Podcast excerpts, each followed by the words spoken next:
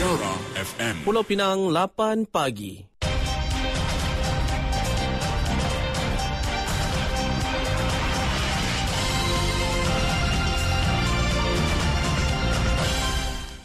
Warta Mutiara bersama-sama alias Cik Rahim.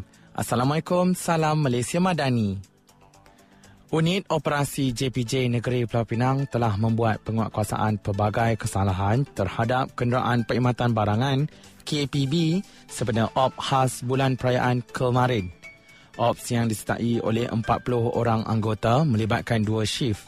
Sebanyak 1,066 kenderaan diperiksa dengan 287 daripada itu dikenakan tindakan semasa ops ini.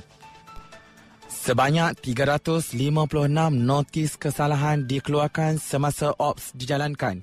Penguasaan ini bertujuan memantau, mengesan dan mengambil tindakan terhadap KPB yang tidak mematuhi Akta Pengangkutan Jalan 1987, kurungan Akta 333, Kaedah-kaedah pembinaan dan penggunaan kurungan C dan U 1959 dan Akta Pengangkutan Awam Darat 2010 kurungan Akta 715.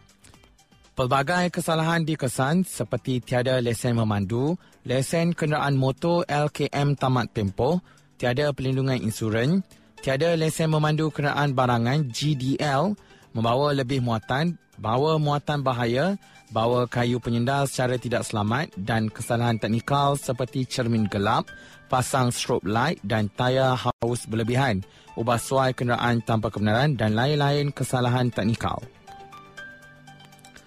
Perbadanan Bekalan Air Pulau Pinang PBAPP telah meluluskan projek penting untuk membina takungan air di Bukit Penara Balik Pulau. Ketua Menteri Cha Kon Yao yang juga pengerusi PBAPP menyebut bahawa projek itu dijangka akan dimulakan tidak lama lagi. Beliau berkata projek tanggungan air di Bukit Penara adalah penting untuk kawasan end of the line EOL di balik pulau sekiranya gangguan bekalan air berlaku pada masa hadapan. Terdahulu, berdapat beberapa siri kes gangguan bekalan air di daerah barat daya turut menjejaskan balik pulau. Menurutnya, walaupun kebanyakan kawasan di balik pulau mempunyai kadar pemulihan bekalan air biasa, Namun kawasan EOL merupakan kawasan yang terakhir menerima bekalan air.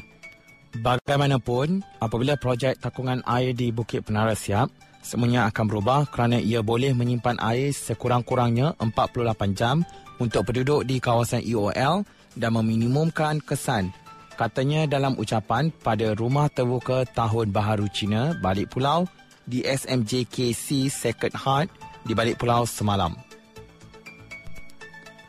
Sesi libat urus mengenai rang undang-undang RUU Akta Mahkamah Syariah Bidang Kuasa Jenayah 1965 kurungan RUU 355 kini di peringkat akhir dan laporannya akan dibawa ke Kabinet sebelum dijangka dibentangkan di Parlimen tahun ini. Menteri di Jabatan Perdana Menteri Hal Ehwal Agama Datuk Dr. Muhammad Naim Mokhtar berkata, Sesi libat urus tersebut yang dikendalikan oleh bahagian Undang-Undang Jabatan Kemajuan Islam Malaysia, JAKIM, telah pun berada di peringkat akhir. Katanya setakat ini libat urus yang dilakukan telah berjalan dan semua negeri termasuk Majlis Agama Islam Negeri, Mahkamah Syariah Negeri dan Jabatan Agama Islam Negeri telah pun dijemput menghadiri sesi libat urus tersebut. Beliau turut difahamkan oleh Ketua Pengarah JAKIM Datuk Hakimah Muhammad Yusof bahawa libat urus itu di peringkat akhir dan laporan belum lagi disediakan dan mereka akan sediakan laporan libat urus itu kepada pihaknya. Beliau berkata demikian pada sidang media selepas pelancaran Karnival Majlis Agama Islam Wilayah Persekutuan MAIWP 2024 yang dirasmikan oleh Perdana Menteri Datuk Seri Anwar Ibrahim di Ibu Negara semalam. Media sebelum ini melaporkan kertas cadangan rang undang-undang itu sudah berada di peringkat Jabatan Peguam Negara namun tidak sempat dibentangkan berikutan Parlimen dibubarkan pada 10 Oktober 2022. Dari sungai hingga ke segara, Palestin pasti merdeka. Sekian Warta Mutiara, berita disunting alias Rahim. Assalamualaikum, salam perpaduan dan salam Malaysia Madani.